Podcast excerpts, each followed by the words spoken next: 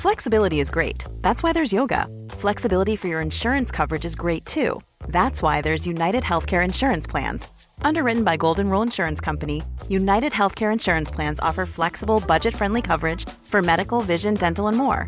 One of these plans may be right for you if you're, say, between jobs, coming off your parents' plan, turning a side hustle into a full hustle, or even missed open enrollment. Want more flexibility? Find out more about United Healthcare Insurance Plans at uh1.com.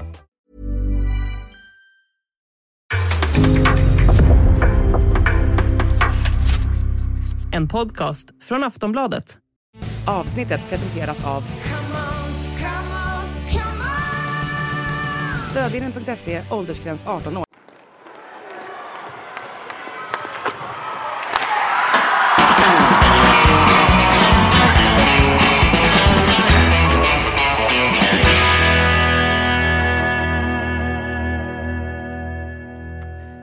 Måndag morgon och eh, Hockeystudion är tillbaka. Idag har vi mycket att snacka om efter eh, ja, men, eh, ganska händelserika veckor både på och av plan. I studion har ni med Julia Karlsson och på distans här med mig Thomas Ros och Hans Abrahamsson. Hur mår vi idag hörni? Det är kallt och jag har haft sån där reunion helg med massa gamla kollegor.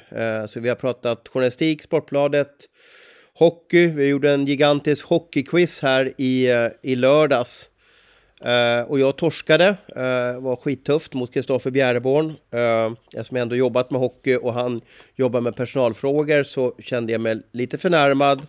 Men eh, det har varit en trevlig helg och nu är i alla fall jag tokladdad inför en rolig hockeyvecka. Ja, nej jag har inte jobbat med hockey. Jag har bara tittat på hockey i, i helgen faktiskt. Och det är också eh, stund, någon gång ibland lite skönt sådär faktiskt. För att man behöver inte toktänka vinklar. Man behöver inte tokjobba med snabbtexter som ska släppas på slutsignalen när det ena laget vänder med två minuter kvar och sånt där. Utan man kan sitta och eh, njuta lite grann faktiskt av, av hockey. Det var en fråga på den här quizen som jag tyckte var rolig. Våra lyssnare kan väl, eh, och även Abris och Julia om ni vill, fundera på den. Eh, hur många lag och vilka lag har vun- vunnit SM-guld i hockey? Om ni har lite att göra så kan ni ju ta bläckpenna och papper och, och skriva ner dem. Och Det- vad det räknas ganska roligt. därifrån när elitserien startar 75-76 Nej, då? nej, Eller från, nej, från nej. IK Göta och sånt här? Ja, typ ja, Ham- ja. Hammarby och, och ja, allt. ja. Ja. Men det är en ganska rolig fråga, så att har ni lite att göra så, så, så eh, ni kan ju få skriva på de sociala medier till oss också. Jag ska ta fram facit också där. Mm. Vi kan klura på det under programmets gång. Ja, det ska vi se här Ja. i slutet om har kommit fram till någonting. Du får inte googla va? Uh, Inte god... Ja, Vad menar du? nej. jag tänkte sätta mig ner och googla ett tag. Ja, Ehm, nej men jag tänker hörni, vi eh, hoppar igång eh, direkt med vad, ja, kanske veckans, förra veckans största snackis och det var väl ändå att hamburgerkedjan Bröderna går in och eh, köper Väsby. Ehm, tankar, känslor, åsikter? Abris? Ja, men ja, ska vi börja med att reda ut uh, om de köper klubben eller tar över klubben eller, eller hur det funkar med den här 49-51 procentsregeln eller vilken det heter nu. Thomas Roos är ju lite av expert på det där med, med, med eh, den svenska modellen. modellen som det heter. Ja. Så att vi, Mm. vi, ska väl, vi ska väl inte svänga oss med massa ord som många har gjort som, som inte riktigt stämmer till att börja med. Där. Så du kan väl dra den lite snabbt Thomas. Går det att- köpa och ta över en klubb i Sverige idag? Nej, det går, går ju inte det i Sverige som det kanske går att göra i USA eller i, i, i- andra länder också, utan vi, 51% av, av eh, det bolaget eller den föreningen som driver elitverksamheten måste ju då vara ägd av eh, medlemmarna.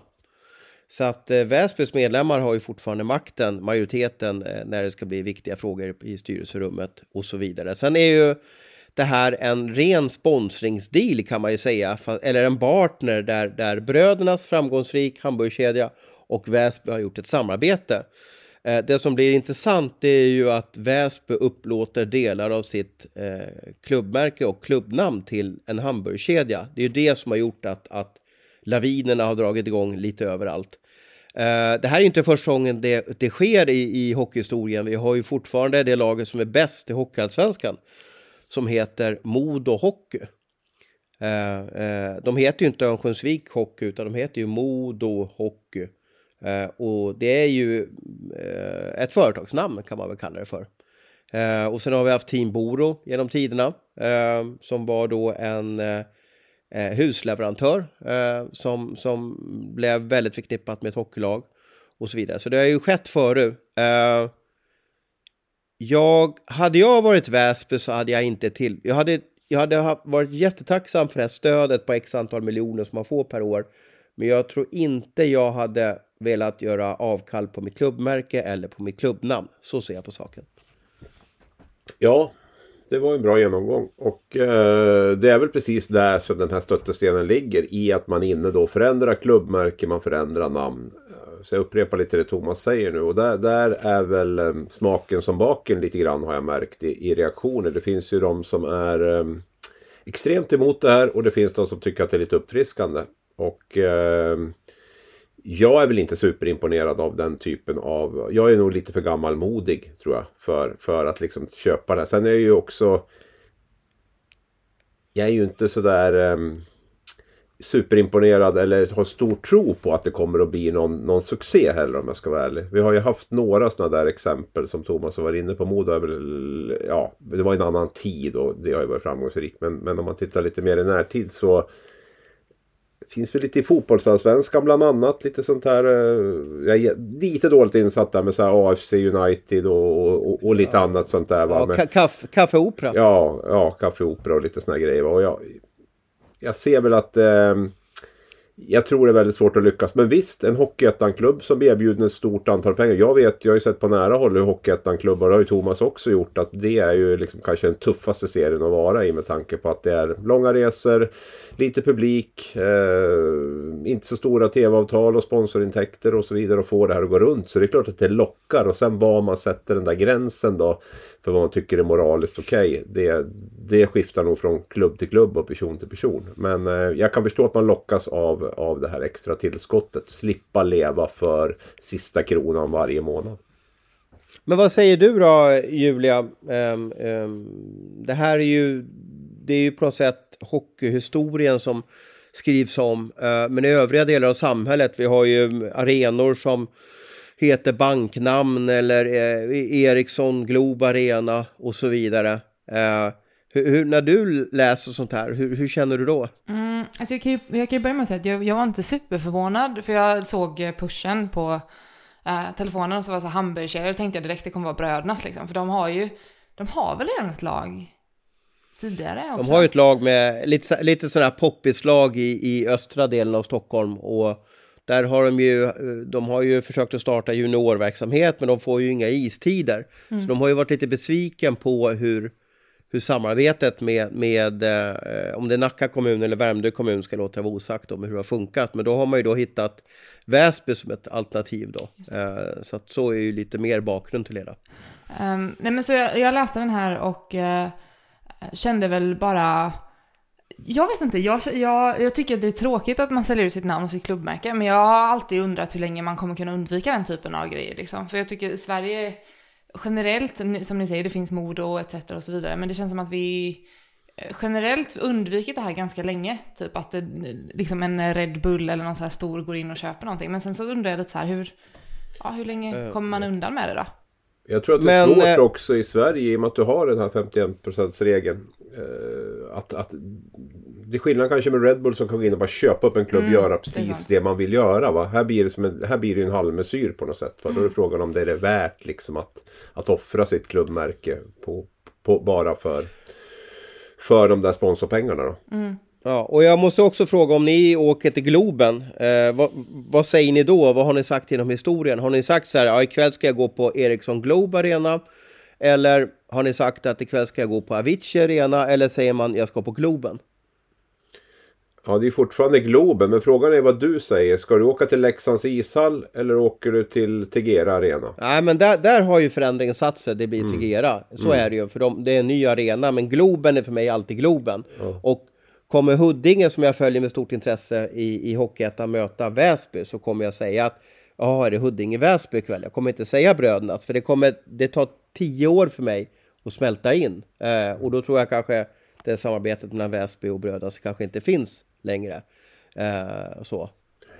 Men Globen ligger ju väldigt bra i munnen också. Den heter väl Stockholm Globe Arena hette den väl typ från början. Men vi sa Globen ändå. Men det är för att det är så Ja, lätt så- att säga. Och jag säger ju Gavlerinken fortfarande när jag åker upp till ERP Monitor Arena. För att jag tycker att det liksom... Dels har de ju bytt namn rätt många gånger så man har svårt att komma ihåg vilket det är och då kan det vara bra att hålla fast vid ursprunget. Och sen så ligger det lite bättre i, i munnen. Man ska också veta att eh, eh, Stockholmshockeyn har ju eh, jätteproblem. Eh, vi har ju inget lag, eller vi, Stockholm har inget lag i, i högsta serien. Eh, vi har Djurgården och AIK som tampas i Hockeyallsvenskan.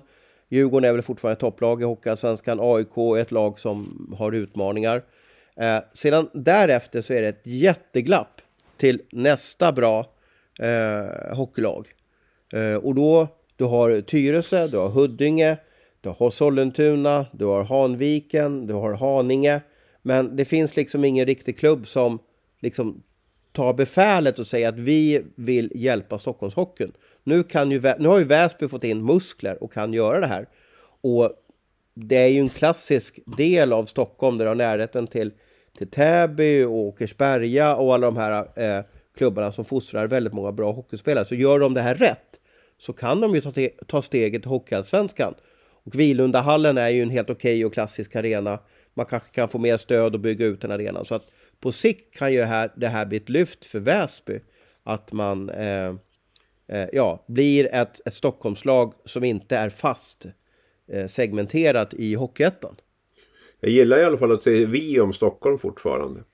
Ja, precis, precis. Ja, men jag har ju jobbat så länge inom och, och brunnit för Stockholmshockeyn så den sitter lite kvar och jag har gått bra. på Huddinges matcher där och sådär så att jag är det, det blir väl ramaskri på, på sociala medier men jag, jag, jag tycker Stockholmshockeyn behövs och jag tycker att det är så tråkigt när de här Hockeyettan-omgångarna avgörs och så, så är det Härnösand och det är Boden, de här lagen som liksom fått sånt stöd från kommunen så att de här Stockholmslagen är ju chanslösa. Nu har vi pratat drygt 10 minuter om Stockholm utan att de har ett SHL-lag också. I SHL-podden! Höll jag på att säga. Podden som Jo, men fokuserar det- på här- SHL. jo, nu, men kommer, vi- ju nu, så- kommer vi, nu, kommer vi att, nu kommer vi att få drev efter oss. Jag lovar. Jag Ja, men lovar. Det är inte varje dag som en liksom, eh, kedja går in och köper upp eh, halva laget. 49% av ett lag liksom. här kämpar de med, med näbbar och klor om att inte förlora 50-60 miljoner i, i intäkter i, i kvalstrid. Och så pratar vi om ett division 1-lag från Väsby. Nej men det är bra. det var speciellt. Men det är, ju, det är ju i Hockeyettan och det är kanske i ja, STHL. Där, där finns det en ekonomisk rimlighet att göra en, en resa i hockeyfamiljen. Eh, SHL så blir det för dyrt. Det, det, finns inte en, det finns inte en rimlig chans att köpa upp ett lag och liksom försöka ta det till guld. Det går inte. Uh, Okej, vi ska släppa det här ämnet och vi kommer eventuellt hoppa in lite på Hockeyallsvenskan sen också, men jag tänker att vi tar en liten paus från det nu och går in på SHL som de flesta vill höra om. Ehm, jag tänker veckan som gått hörni, vad... Ehm, om vi börjar lite så här mjukt och glatt den här veckan då och inte går in i kval, ehm, kvalångesten där nere i botten. Vad, vad har imponerat på er från veckan som gått?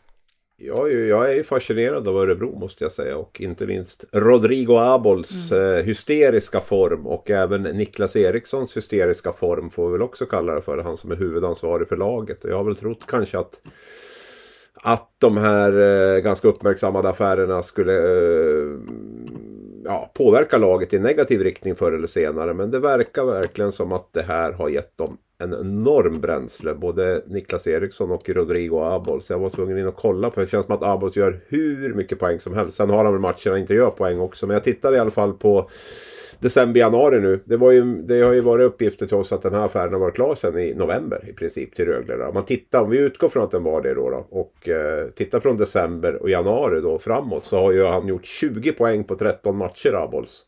Eh, det betyder att han snittar ju en och en halv poäng per match sen, eh, sen han, det är väl klart att han inte ska vara kvar i Örebro. I alla fall för han själv.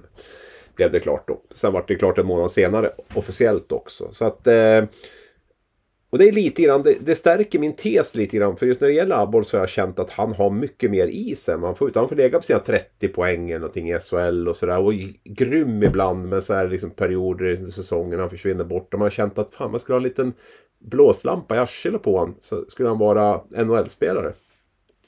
Och nu känns det som att han har fått den där lilla gnistan. Han har blivit lite förbannad, han har blivit lite besviken på Örebro kanske först och sen liksom eh, också en sån här att nu jävla ska jag visa dem ungefär. Och då plötsligt så är han ju den här spelaren som, man, som kan göra 50-60 poäng i, i SHL. Som man inte varit i närheten av tidigare. Så att eh, ja, nej.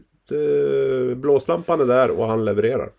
Sen är han ju väldigt sevärd som spelare. Han, han, han, jag ska ju inte jämföra honom med Ovechkin eller någonting sånt där. Men jag tycker att han kan ju liksom göra mycket på isen. Han, han, han, eh, han tacklar ju enormt mycket. Av, alla de här spelarna i, i topp 10 poängligan så är han den som tacklar mest. Eh, och han kan köra över spelare, han är stor på isen. Han kan göra snygga mål. Jag, jag tycker han har allt. Jag, har ju, jag vet inte, jag, jag tycker... Du och jag har ju inte samma syn på honom riktigt Abis, men, men jag har haft turen eller oturen att se honom när han alltid har varit bra på något sätt. Jag tycker alltid, alltid, alltid han har varit bra när jag sett honom live. Och då får jag den bilden sitter ju fast på mig. Eh, och sen kan det vara kanske att han, han kanske tyckte att vad, vad bra att det kom ut det här med Rögle och vad skönt att jag bara kan slippa ha det inombords. Så då bara släppte allting, luften bara släpptes ut ur ventilen. Jag har fått känslan av att han kan vara lite bekväm ibland. Lite bekväm. Inte riktigt vilja ta det där sista steget för att bli sin fulla potential på något sätt. Och nu, nu tror jag, som jag var inne på, jag tror att den har liksom den där gnistan har tänts på allvar nu. Och det är ju vi ser, vi ser de här highlightsen och vi ser när han är bra de här matcherna. Vevas det på Hockeykväll eller på Sportbladets sajt och sådär. Men kanske inte ser de här matcherna när han inte riktigt är där, när inte backchecken riktigt eh, är av eh, högsta klass och sådana saker. Liksom, det är ju det, är det jag tycker att har varit hans dilemma under, under de här åren. Sen har jag tänkt att nej men det kanske är jag som tänker, för han kanske inte har så mycket mer än, än 30, liksom 35 poäng i SHL. Han kanske, han kanske bara är nöjd med att sitta där och, och göra det, eh, inte vill göra mer. Men nu har han ju liksom verkligen bevisat att, eh, att det är mer än, mer än så. Mm. Jag tänker, undrar om Rögle ångrar sig nu? Varför skulle de ångra Hur sig? tänkte du då? Nej, nej, nej, nej, jag menar Örebro givetvis. Undrar om ah. Örebro ångrar sig, att de inte tyckte att han var mer värd eller hänger med. Att de inte liksom, ja. Då kommer ju nästa fråga. Frågan om han har gjort, alltså om han hade skrivit treårskontrakt med Örebro i november. Hade han gjort 20 poäng på 13 matcher då? Hade han varit så här jäkla bra? Eller hade han varit kvar i sin comfort zone då på något sätt och, och, och blixtrat till de här matcherna när du är och tittar? Mm. Jag vet ja, inte. Det är, Nej, det är jättesvårt. Men det är väl klart att ja. det är ju en jättejobbig situation för dem. För jag menar, det är ju också så här. Ja men säg att han vill ha 300 000, en toppcenter. Kommer ju ligga på de lönerna på toppspelarna med de här nya avtalen och allting. Va? Då är frågan så här. Ja, vad hittar man som är bättre till samma poäng? Samma poäng? Peng då?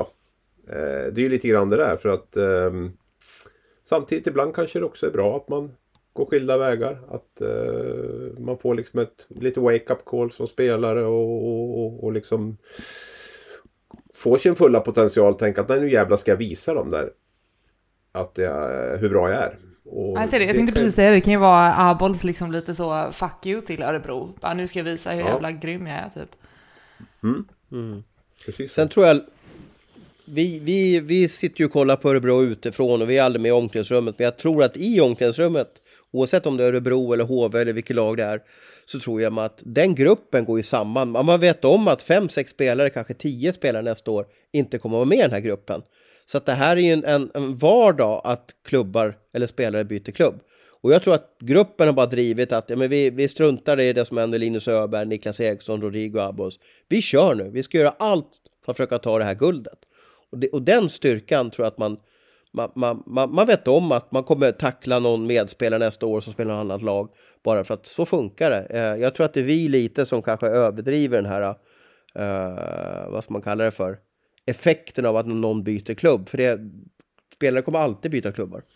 Så är det ju, men det är ju inte så vanligt att en lagkapten i första januari går ut och säger att Nej. jag är klar för, för en annan SHL-klubb. Så det var det väldigt speciella. Niklas Eriksson har ju ändå varit en succétränare under hösten. Han får inte förlängt. Det är klart att det kan tippa båda vägar. Men det man kan konstatera är att man har, man har liksom kommit överens i omklädningsrummet om att det här eh, vi ska göra det här tillsammans som grupp. Vi ska inte liksom splittras av det här utan vi ska bli bättre av det här. Och det har man ju, det har man ju lyckats och jag, med. Och man sätter ju en jäkla press också tänker jag på de som ska komma in nästa år. Ny tränare Johan Hedberg, ny första center som kommer in. Alltså, det kommer ju att jämföras med det här eh, som Örebro har i år. Och det tror jag också är en sporre för både Niklas Eriksson och Aboll. Så att, eh, ju bättre det går för det här laget nu. Alltså det, dels vill man ju avsluta snyggt tror jag också för sin egen karriär. Men också att det blir det blir mycket att leva upp till för de som för Stefan Bengtzén, för Johan Hedberg, för den center man värvar nu istället för Abols och sådär. Och ja, den, den är inte helt så här ingen lätt situation. Där fick du till det, ingen lätt situation, precis. Precis, det är mer genialiskt än ni förstår. Mm. Men eh, om man tittar på eh, Örebro nu då med den formen som Abbas är i, tror ni eh, att de kan eh, utmana om, eh, om guld? Jag svarade precis på en panelfråga om, om, om och det, det är ju en snarlik frågeställning som du har om, om vilka, vilket lag tror vi kommer topp 6? För det står väl kanske mellan Örebro, eh, Timrå och Rögle där om de två sista platserna. Och jag, jag är övertygad att Örebro kommer komma på de här topp 6 platserna. Och då har man i alla fall en möjlighet. Jag, jag tror de här lagen som kommer 7-10, de kan vi glömma. De har ingen chans på SM-guld. Eh, men kommer man i alla fall till en direkt plats till kvartsfinalspelet så tycker jag man har en mer rimlig chans. Och, och Örebro har, för mig med, med eh, de här poängen man har fått på slutet. Jag, jag, jag räknar in dem topp 6. Jag, jag, tror att de får jättesvårt att uppma, eh, utmana om guldet. Jag hade ju ett tips om att Örebro inte skulle bli topp 6 där för någon vecka sedan. När jag trodde Rögle skulle ta deras plats så tog man sig fast i Örebro på topp 6. Så det ser ju ut som att han får rätt där eh, när det gäller det. För de, de, de går så pass bra nu. Men däremot har jag jättesvårt att se att de ska utmana om guldet med, med, med framförallt att de har så tunn forwardsida. Jag tycker de har överpresterat eh, big time under, under serien här. Och man har ju inte värvat någonting heller. Den stora värvningen som man gjorde inför säsongen, Petrus Palme, var, försvann ju ut eh, snabbare än han kom in nästan. Och sen har man liksom plockat in sån här Marenis där har uh, inte något avtryck överhuvudtaget. Vad jag, Bromé vad jag får man väl säga var en stor värvning va? Också. Vad sa du? Ja, ja, Bromé, ja men ja, absolut. Han återvände, absolut. Men, men det som skulle liksom få, ja, den utlän, utländska värvningen, då, tunga utländska värvningen. Om man plockat in så här Musik från Luleå och Marienes från eh, Modo som inte fick spela där. Så att det är ju, man har ju inte förstärkt laget direkt under säsongen om man säger så. Utan det har väl snarare försvagats, i alla fall på pappret sett. Mm. Mm, skulle man säga, skulle man kunna hävda att det är liksom säsongens stora överraskningslag hittills? Är det starkt? Nej. Jag tycker Timrå, Timrå naturligtvis också är ju, är ju, är ju, är ju också, ett, eh, är ju också en överraskning. Så det är ju jämnt där mellan de två. Men jag vet inte, på något sätt så känns... Ja, jag ska inte säga. Det, det, de är jämna faktiskt. Men, men Örebros med de omständigheter som har varit, den, det imponerar stort.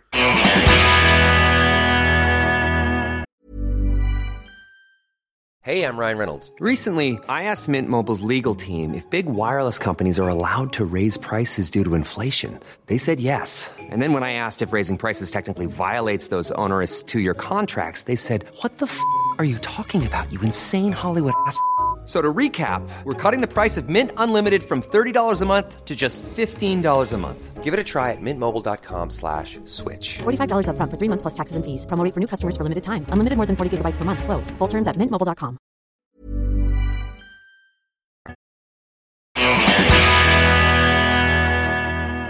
Okej, okay, om vi går vidare i uh, veckan som vart då. Ros, hade du någonting annat som um, imponerade på dig? Det här var ju Abris uh, långa imponeringsspaning. Eh, jag vet inte hur många hockeymatcher jag sett där, där eh, det är ganska jämnt i slutskedet. Men, eh, och något lag pressar på för att försöka få in pucken. Och det som skedde i Växjö här i lördags tyckte jag var helt otroligt när, när de kvitterar mot Leksand, gör 2-2 när det återstår tre tiondelar.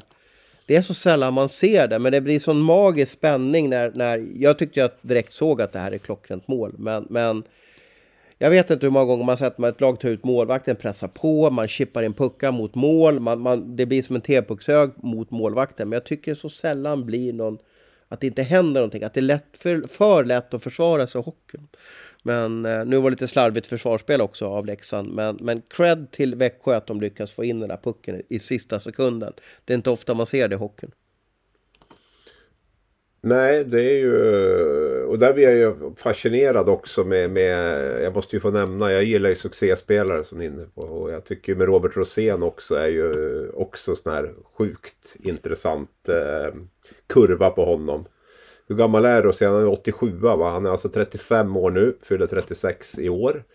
Eh, och han är på väg mot all time high eh, poäng, poäng i, i, i SHL. Han har bland annat levererat vad hade jag på att säga? 18, alltså han har gjort 18 poäng på 14 matcher. De senaste 14. Efter, eh, efter Abol så är ju han eh, liksom seriens poängkung från december och januari framåt. Eh, sitter på ett utgående kontrakt. 35 år. Den här, eh, ja den blir intressant att se hur, hur, hur, hur Växjö kommer att göra med, med Rosén. Det är ju en av, det är en toppbetald spelare i, i SHL som eh, som eh, man står i ett vägskäl med hur man, hur man ska göra. Ja men hur har du gjort då? Om du får, sport, om du får Henrik Evertsson ja. Abris, hur har du gjort då? Jag tycker den är så svår. Det beror ju lite på... Jag, jag, jag tycker ju att, alltså det är ju bevisat, han är ju en topp 2-center definitivt i SHL. Eh, nu, nu sitter ju Växjö med Kalle Kossila och eh, Joel Kjellman som kanske var tänkt att vara toppcentra 23-24. Eh, ska man ta ner Robert Rosén som en tredje center och spela powerplay? Men då handlar ju också lönen. Hur mycket ska man betala en tredje center? Jag, eh, jag, jag, vet, jag vet inte om jag hade kanske försökt att behålla honom som en, en topp 2-center. Betala honom som en topp 2-center och så försökt gjort en rockad på på någon av de andra centrarna helt enkelt. För att, eh, men jag skulle nog kanske inte skriva tre år med honom om jag säger så. Utan jag kanske skulle nog mer, vara mer intresserad av att skriva helst ett år i taget. Men, men, men max två. Sen är det ju beroende på hur Robert vill själv också. Han kanske ja. har lovat sin, sina nära och kära att jag spelar det här året. Sen så, sen så jag menar, han har haft en jättefin karriär, två år i, i, i, i Ryssland. Eh, jag tror väl kanske att han har, har lite pengar på konto så han kanske inte behöver spela hockey. Man kanske tycker det är världens roligaste grej. Det som blir svårt för, det som är ovanligt med, eftersom han är 35 år och fyller 36. Många spelare brukar ju dippa där poängmässigt, men han ser ut att gå mot sin målbästa säsong genom tiderna i högsta serien. Han hade ju en kanonsäsong med AIK eh, 2011-12, eh, gjorde han 60 poäng. Han kommer inte göra 60 poäng den här säsongen. Eh, men han kommer, projektet just nu, alltså om man gör en, mm, kollar vilken statistik han har nu, om det fortsätter, då gör han 47 poäng. Det är hans näst bästa säsong i karriären. Eh, det, det, är en oerhört intressant eh, förlängningssituation för Växjö. Eh, och ibland så är det ju så svårt att klippa med, med Johan Davidsson, Jörgen Jönsson, eh, Fredrik Bremberg och så vidare, de här liksom ikonerna. Och Robert Rosén kommer väl säkert få tröjan i taket i Växjö. Eh, eh och det är lite samma status nästan som Joakim Lindström i Skellefteå. Eh, Jocke levererar ju för övrigt fortfarande och är helt magiskt farlig på isen. Eh, jag tror att man måste liksom sätta sig ner med Robert och fråga vad, vad vill du? Vill, vill du träna hårt? Orkar du det fortfarande? Och sen får man väl kanske ge nästan någon typ av livstidskontrakt med först att han spelar hockey kanske två år till och sen blir ungdomssportchef eller någonting sånt där. Det hade varit ett snyggt, snyggt avslut. Men eh, nej, men jag tror, jag tror liksom eh, Alltså för mig är det ju en jättetydlig signal den här poängfrossan som man har nu är ju att eh, jag jag är en toppspelare i den här ligan fortfarande, Evertsson. Det är bara att titta. Hur många spelare... Det, det, andra alternativet är att jag vill avsluta på topp. Jag vill visa att jag är bäst och sen lägger jag av. Och hur många sådana fall ser vi Thomas där, där spelare gör så? Det är väl typ så här Ingmar Stenmark eller Björn, inte ens de. Eh, men alltså det är väldigt få som, som, som verkligen lägger av efter en toppsäsong. Det är ju, det jag upplever, det är ju att, och det är kanske bara Niklas Lidström som inte gjort det, att många spelar ju en eller två säsonger för mycket. Ja. När det börjar gå lite för långsamt, när man eh, kanske är fokuserad på husköp och, och, och sådär. Um, det går ju gärna att, ja, att, tyvärr så blir sista säsongen man bara, oh, det här ser inte bra ut. Uh, och i Roberts fall, han gör, spelar ju ingen powerhockey eller åker snabbast i, i SHL, utan han är ju bara väldigt skicklig att göra, ha rätt tempo, göra lite tempoförändringar och sen hitta sina medspelare med magiska passningar. Det är ju hans styrka. Han har känts för långsam i tio år och det har han bevisat att han inte är. Så det, är liksom, det, är, det troliga är att han kommer inte att vara det nästa säsong heller. Mm, skulle ni hellre se att Rosén får en eh, ett fint, värdigt avslut och vinner SM-guldet. Eller att Abols vinner SM-guldet med Örebro och säger fuck you till Örebro på det sättet. Ja, Robert har ju redan tre SM-guld så att alltså Örebro och Rögle har ju inte vunnit SM-guld eh, av de här lagen som har chansen att göra det. Så det är väl alltid lite häftigt om ett nytt lag får, får möjligheten att, att lyfta Le Mat. Ja, eller Timrå. Tänkte bra. Ja.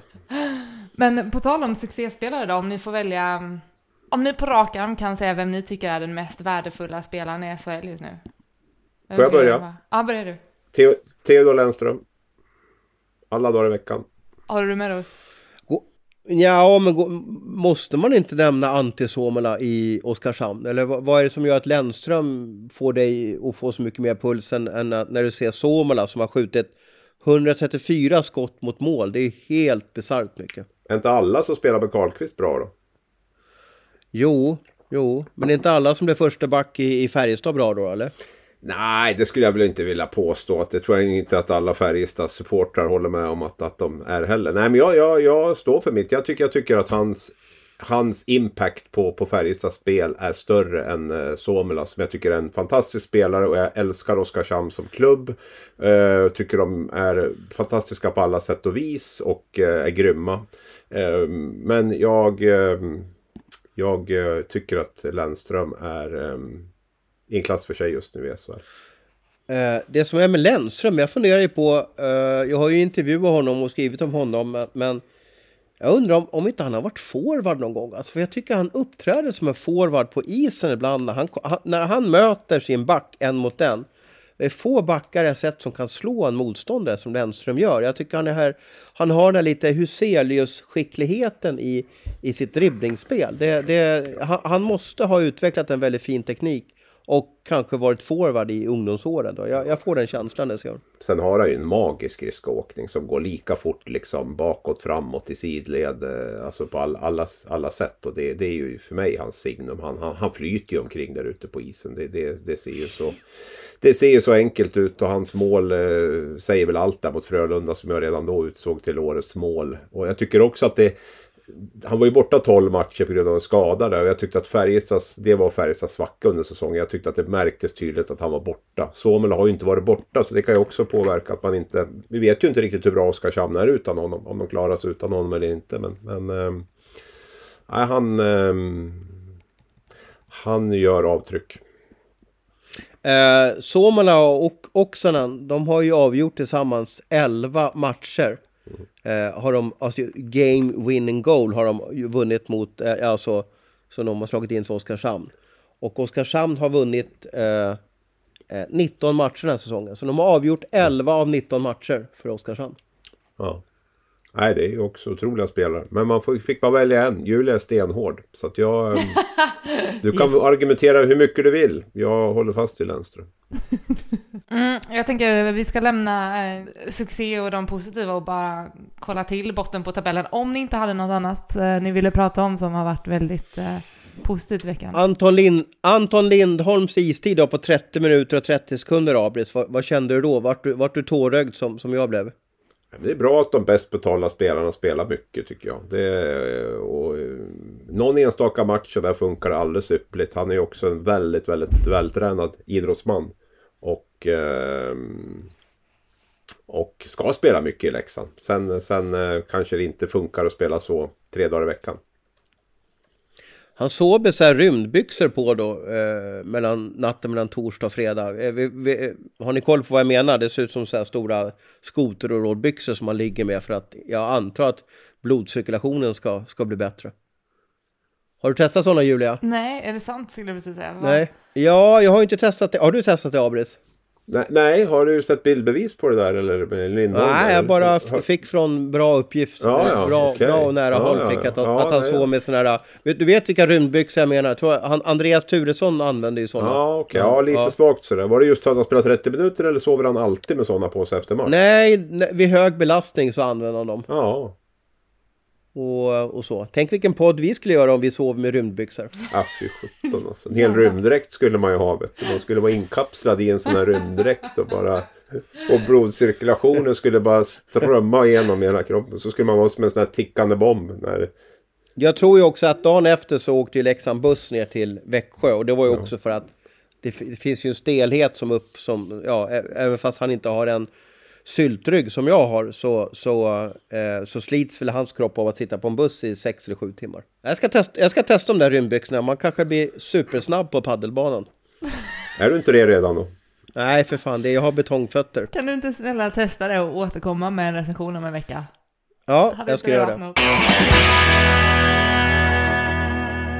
En snabb eh, grej här. Om man, om man nu tittar, stirrar sig blint på tabellen, som jag gillar att göra ibland.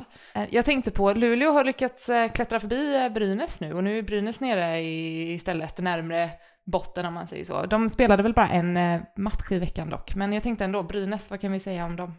Ja, jag var där faktiskt och såg dem. En rätt blek insats av Brynäs mot ett skadeskjutet Färjestad. En typisk sån match som de borde se till att vinna om de ska komma upp på lite säker mark. Men det fanns ingen energi från start tyckte jag. Eh, Det fanns ingen energi i andra perioden heller egentligen fast man skapade en del. Sen fick man två billiga mål i början på tredje som var jättekonstiga. En studs i plexit och sen tavla av Tomkins som man kom upp till 2-2. Och sen hittar man ett sätt att förlora den matchen också. Så det är klart att det där är ju en sån en sån match som på en ganska alltså, 3 plus insats eller eh, strax över det skulle man ha fått tre poäng. Och det är ju det där, det är det som skiljer. Det som gör att man hamnar där nere. Så att eh, nu är det ju pressat igen. Man hade ju kunnat köpt sig lite luft där, men jag tror man hade en match på 12 dagar eller någonting. Och då är det ganska skönt att ta en seger där och liksom kunna bygga batterierna och liksom vara lite glada under en längre period. Men det vart, det vart skit av det för dem. Så att eh, ja, de, de är ju i allra högsta grad indraget i, i striden där med tanke på att ehm, HV lirar lite pang-pang-hockey för tillfället också. Så vi får se. Lördagen den 4 mars, Brynäs HV, omgång 50. Kan ju avgöras där. Är det i, i Brynäs eller? Ja, i Monitor ERP Arena. Men det är många poäng de ska hämta igen HV. Det, vi har pratat om den här tabellen tusen gånger alltså. Men det, det, nu har de visserligen en match mindre spelad om jag, om jag minns rätt här. Eh, så då kan ju avståndet bli kanske fyra poäng. Men det är ändå just nu, det är sju poäng som ska hämtas hem på 16 matcher. Det, det är, man kan säga att åh, det är 48 poäng att spela om. Men, men det är inte så lätt att hämta igen det där.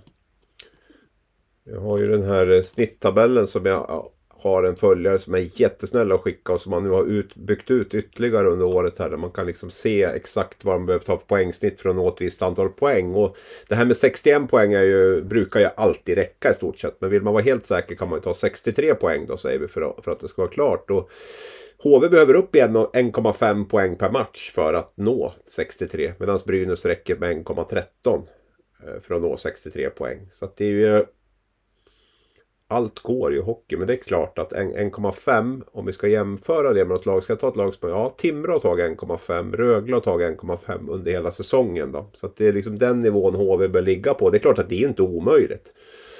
Eh, men men eh, det är lite poäng att, att ta igen. Och det känns som att om vi tittar på Linköping till exempel. Som behöver ligga på 0,82 poäng i snitt per match för att komma upp i 63 poäng. Det är ju laget då ovanför Brynäs och Luleå om vi ska göra, förtydliga det. Det kan ju till och med, alla vi tre tror jag är överens om att Linköping kommer att ta mer än 0,82 poäng per match. Så att det här kommer ju, är det några lag som är involverade nu så är det Luleå och Brynäs i, i, i detta. För att eh, Linköping och Oskarshamn har alldeles för, för mycket poäng redan för att bli indraget. Mm. Så att det här är ett fyralagskrig. Det är krig ska man inte säga. Absolut inte. Förlåt. Ett fyralags, en fyralagsstrid kan man säga att det är. Sportslig strid. Eh, Det är bara hockey. Men, men jag tror fyra lag max. Och det kan vara nere på tre lag ganska snart också. Tror jag. Innan vi lämnar HV, vi, vi behöver inte gå in, vi har pratat mycket om HV senaste programmen, så vi behöver inte gå in så mycket på deras lagbygge och så vidare, men jag tänkte på matchstraffet måste vi ändå lämna, nämna, som var i helgen.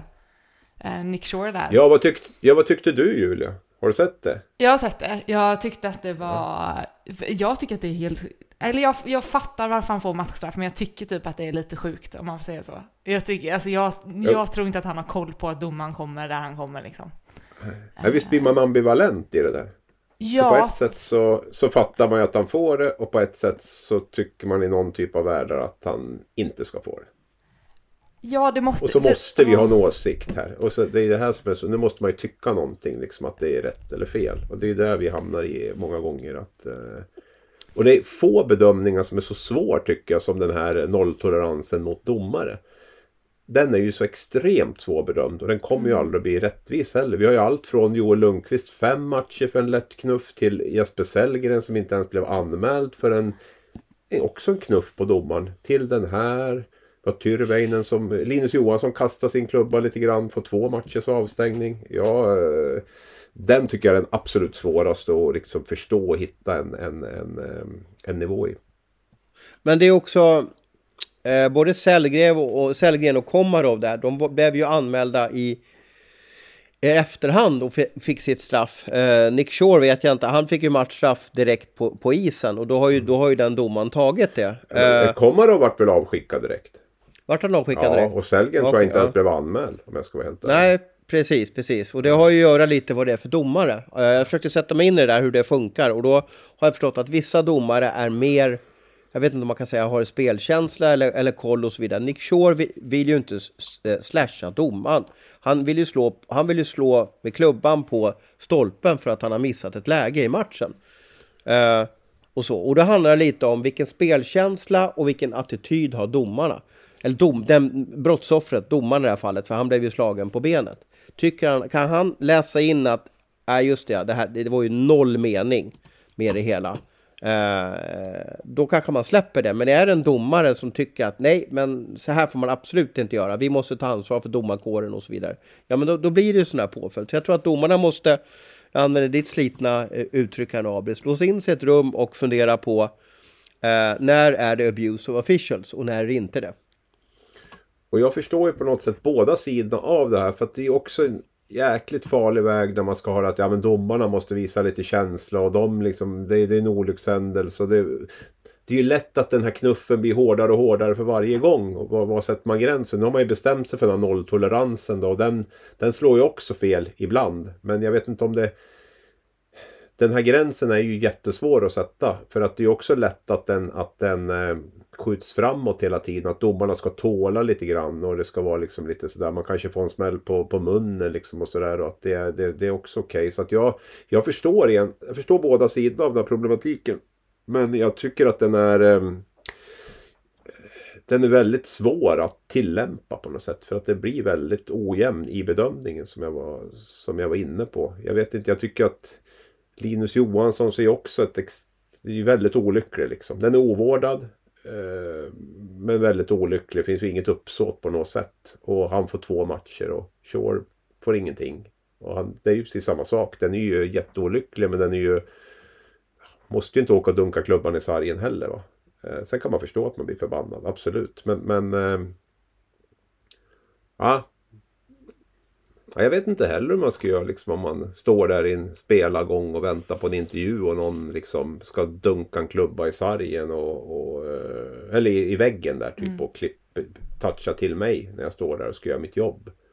Jag tror inte jag skulle liksom gå vidare med det men, men det är klart man skulle väl kanske tycka att det var lite obehagligt kanske. Eller vad säger du Thomas? Ja men domarna har ju, det är ju, ehm, det är ju jättesvårt för dem. Det är väl klart att, att uh, Shore vill ju inte träffa domaren här. Jag, jag såg inte riktigt vilken domare det var. Det var men han gör Hanebring, ju... Hanebring tror jag. Han, ja, han gör ju det. Hanebring kommer åkande lite bakom uh, Shore. Ska smyga lite mellan sargen och, och Shore där. Och det har inte Shore en aning om. Och, och sen får han ju slashing. Jag menar, det är absolut inte... Är det med mening så ska han ju stängas av fem matcher. Uh, minst, minst. Ja, men nu vart det ju liksom... Eh, eh HV ligger under med 3-1, man jagar en reducering, eh, han har ett friläge, eh, är en liksom inköpt spelare som ska leverera. Eh, det är väl klart att han måste, det är märkligt om han inte blir lite frustrerad då. Alltså han måste få visa det. Eh, men sen får, vi, sen får man ju då, då får de låsa in sig i det här rummet som jag sagt och så får man väl fundera på om, om en olyckshändelse, om det ska vara lika hårt straffad som kommer av, som ändå står och trycker på en, en, en domare.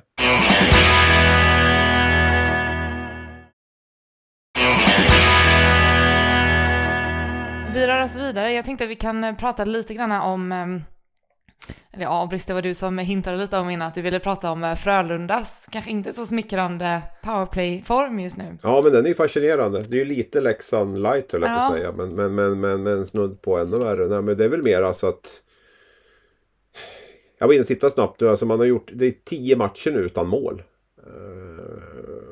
tio raka matcher. Sen har man någon CHL-match också. Där tror jag inte man fått utdelning i, i powerplay. Och det är väl klart att det är väl högst, högst anmärkningsvärt när man har då den som har rankats som seriens bästa powerplay-spelare eh, i laget också och, och inte få utdelning. Sen är det ju också starkt att man hänger med i toppen som man gör fortfarande och att det finns en, eh, en rejäl förbättringspotential. Det har väl egentligen inte varit bra under hela säsongen men nu är det ju fullständigt eh, värdelöst då kan man väl säga. Och det är ju en enorm snackis där nere och det är ju det är lite fascinerande att, eh, att det händer just Frölunda på något sätt. Ehm, och det är ju på samma sätt som man hyllar Ryan Lash. Han har ju liksom fått 90 procent av all cred för, för Frölundas powerplay-framgångar på, på, på senare år.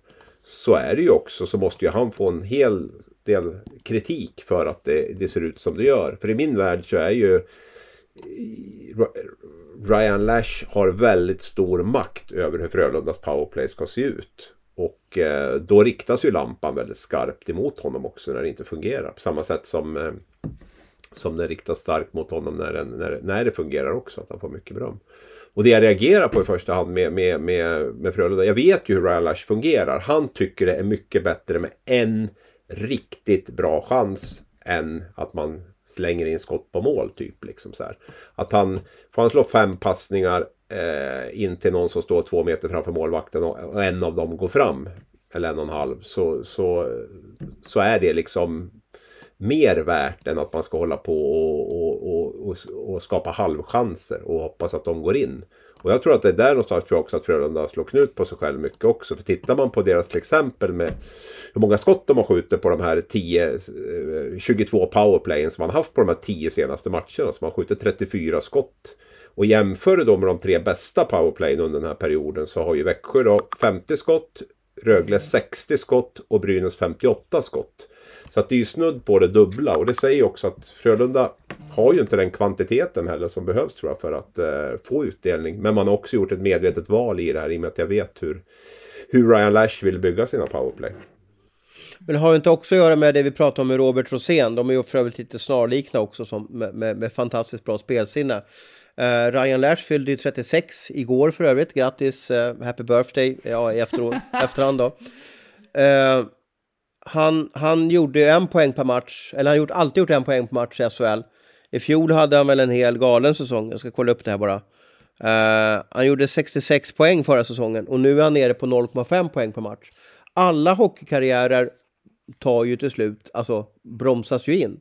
Och kan det vara så att Lash kanske blivit lite långsammare, uh, funderar lite på karriärslutet och har inte samma den här liksom krispiga fokusen i powerplay-lägena. Eh, han är 36 bast, alltså människan har ju någon naturlig eh, klocka i sig där man inte blir lika fokuserad eller eh, tappar spänsten lite ju äldre man blir.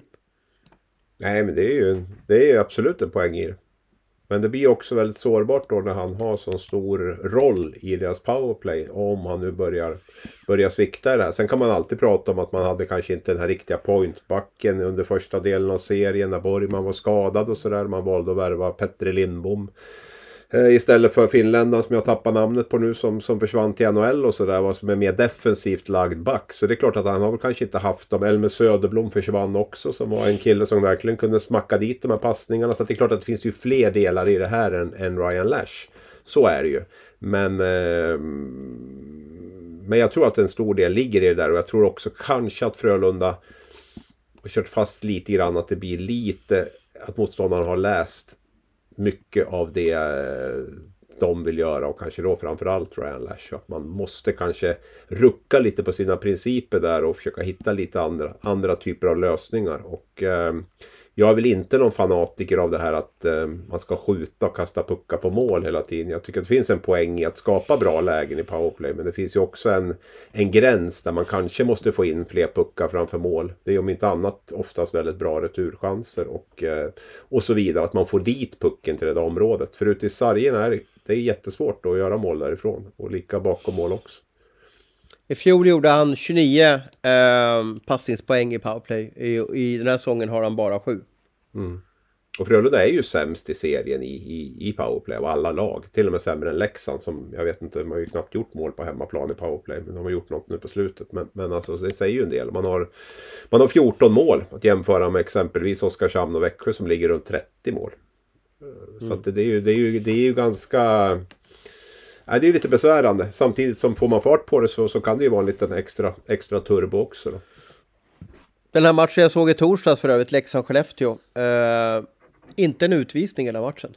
Det är inte Oj, ofta man oj. ser det. Nej, Ja, det var hände. Det gick fort den Ja. matchen va, kanske. Det var inte så mycket mål. heller. ja eh, nej vad vart det? Eh, 4-1 till slut var kanske Mm. någonting sådär. Eh, det var det, men lite spännande att det inte blir någon utvisning. Undrar om det är en trend att vi går mot det eller om det bara var liksom ett, ett lyckoskott det där. Att de skötte sig på isen. Det är lite tråkigt också när det inte är någon. Ja, ja, det? ja, Det får inte vara för många dig. men det, men det blir lite nej, så här jag- ja, känslolöst När, det, när det inte är någon... Lagen får ju momentum och det blir förväntningar och det blir känslor. Om, om, om gästerna får ett powerplay så blir det ju irritation och om hemmalaget får powerplay så blir det ju en förväntan och sådär, som, liksom, som, är, som är häftig hockey.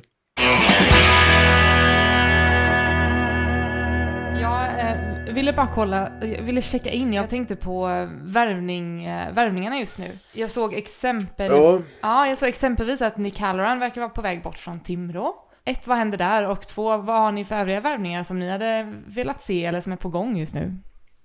Jag såg ju Nick Halloran lite grann i Örebro. Jag får börja där bara. och- Förra säsongen. Och jag kände att det här är absolut inte någon min spelare. Typ det här. Det kändes som en juniorspelare som inte alls liksom kom på insidan. Och så värvade Timrå och så tänkte jag det här var ju konstig värvning. Och sen var han ruskigt bra där i början. Så jag tänkte att jag får nog omvärdera min, min hockeykunskap igen. Och, eh, men, men sen har det ju som sagt eh, tagit ganska mycket stopp där. Och eh, händer inte speciellt mycket lite så. Så att jag, jag blir nog inte förvånad. Samtidigt har väl Timrå Anton Vedin långtidsskadad också. Va? Så det handlar väl om att få in någonting där. Men det är ju ett nytt styre i Timrå. Det är ju ganska mycket blåvitt som, som värvas in. Tänker jag på finländare. Eh, och sportchefen är finländare. Och det är ju inte alls omöjligt att han har någon finländsk forward i, i rockärmen som, som eh, är på väg att kunna komma till Timrå. Det har väl redan kommit in några stycken. Kanske kommer en till. Och då släpper man nog Halloran. Sen tror jag inte att han är högvilt på, på SHL-marknaden om man ska vara helt ärlig. Han spelar ju bara, hela, hela säsongen så spelar han ju bara 12 poäng per match och senaste fem matcherna om man ska slå upp här på, på eh, SHL, vi ska se vad han är nere på då. Då är han nere på sju minuter.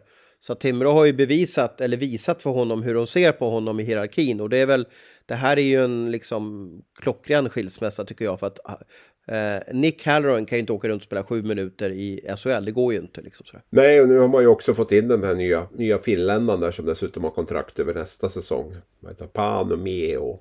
Meo.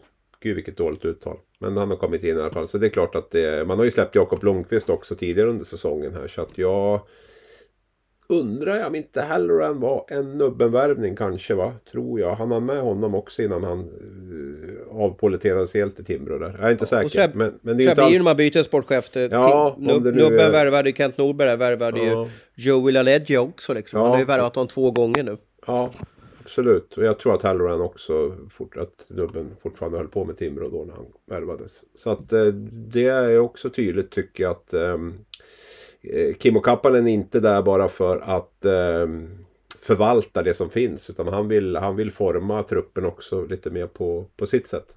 Vad har ni annars för värvningar ni hade velat se då? Eller som kan vara, tänkas vara på gång? Man, man vet ju inte riktigt hur det blir nu från eh, AHL, de här spelarna som kanske börjar komma in i januari nu. Vi är ju i januari och februari, om de spelar lite där borta. Eh, vem, kan, vem kan ge upp, åka hem och, och bryta ihop och så vidare. Eh, det kommer nog ske nu när ja, man har testat många månader i Nordamerika men känner att nej men nu vill jag avsluta i Sverige. Jag tror det är två sidor på det där. Jag menar, äh, det jag kan känna lite grann är också att ska man ta in någonting nu så ska det ju vara någonting som är bra. Liksom bredd och har ju de flesta klubbar och det kan man hitta alltså. Men det ska ju vara något som verkligen lyfter laget. Jag menar det är en sån här perfect match är väl naturligtvis. Jag Gustav Rydahl tror jag inte är supernöjd med sin situation borta i, i Nordamerika.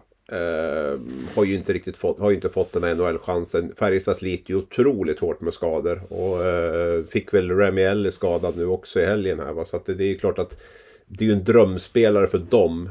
Eh, Samtidigt Rydal sitter på ett bra envägskontrakt. En, envägs, ja, precis. Ja, och du har inte minst en skatteproblematik också som, som vi inte får glömma i, i, när vi pratar om de här spelarna som är utomlands. Inte minst NHL, för dit åker man ju över ganska sent. Jag tror att de åker över slutet på september eller något sånt här i, i bästa fall. Och då räknar man sex månader fram, från det. Thomas är ju bra på matte och sådär, men jag tror vi är framme i slutet på mars innan de här sex månaderna har gått. Sen finns det ju alltid något undantagsfall. Per Lindholm valde ju liksom att ta den skattesmällen men...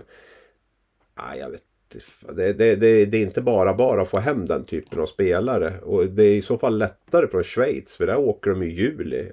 Många slutet på juli kanske redan va. För det är lite samma försäsong som, som vi har här i Sverige. Och där, där kan det ju liksom ändå finnas en rimlig chans att få hem de här. Men... Eh, så att jag, jag är väl lite inne på att eh, att det kan bli en del skiften kanske i SHL möjligtvis. Att man försöker byta där och så. För att det, det vimlar ju inte av, av jättebra spelare som kommer att bli ledig tror jag. Det är ju så här om typ Leon Bristedt kanske inte trivs i Davos trots att han har ett år kvar och kanske vill hem till Rögle lite som till Ted Brithén heter han. De är så många Brithén så jag har svårt ibland att hålla upp namnen. Eller Jakob de la Rose kanske om han vill liksom komma hem till Färjestad, skriva ett långt kontrakt där. Eh, den typen av spelare kan ju vara aktuella, ska vi inte utesluta. Men eh, annars tror jag nog att sportcheferna kanske kommer att eh, snacka lite grann med varandra också och eh, försöka hitta interna lösningar. Kan vi lägga till det också eh, att eh, så som Filip Roos till exempel. Kanske Skellefteå. De har ju definitivt behov av en back eller vill säkert ha in en back till. Eh, jag vet inte men eh, då ska man ge upp då liksom åka hem nu och ställa in sig på ett nytt, ny liga, nytt spel. Eh, det, det, det, det, finns ju några sådana namn och något, något kommer ju säkert att komma. Men jag tror inte att det kommer att bli någon, någon massinvandring av, av eh, svenskar utomlands. Marknaden har ju krympt också med det här med, med KL nu. Det finns ju liksom, annars kunde det ju komma någon spelare från KL exempelvis. Va? Nu är det ju, vilka ligor kan man plocka spelare som, som höjer ett SHL-lag? Ja det är väl Schweiz, NHL och till ja, viss men del finska, AHL. liga, fi, finska ligan då? Ja, hur, många, hur många lyckade värvningar därifrån har du sett? Nej, men det brukar ju alltid bli när... när Christian de, Ja, han gav vi guldet Ja. till, eller i alla fall var Jo, delaktig. Med. jo, absolut. Och det kommer nog att bli någon värvning därifrån. Det har du rätt i. Men jag, jag tror också att man har liksom... Kvallagen kommer väl naturligtvis att ta någon chansning därifrån. Men jag tror att ska du vinna SM-guld så är jag inte så säker på att du hittar den typen av spelare som höjer ett sånt lag i, i Finland.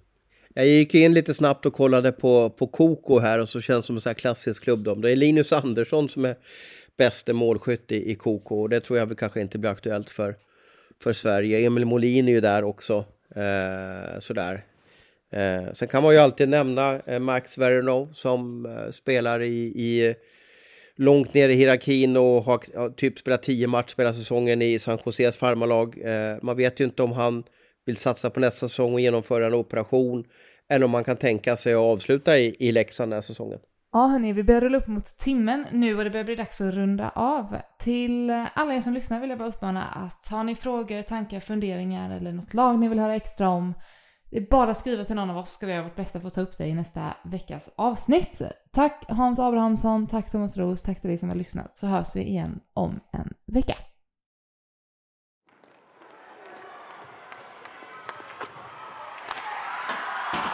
Du har lyssnat på en podcast från Aftonbladet. Ansvarig utgivare är Lena K Samuelsson.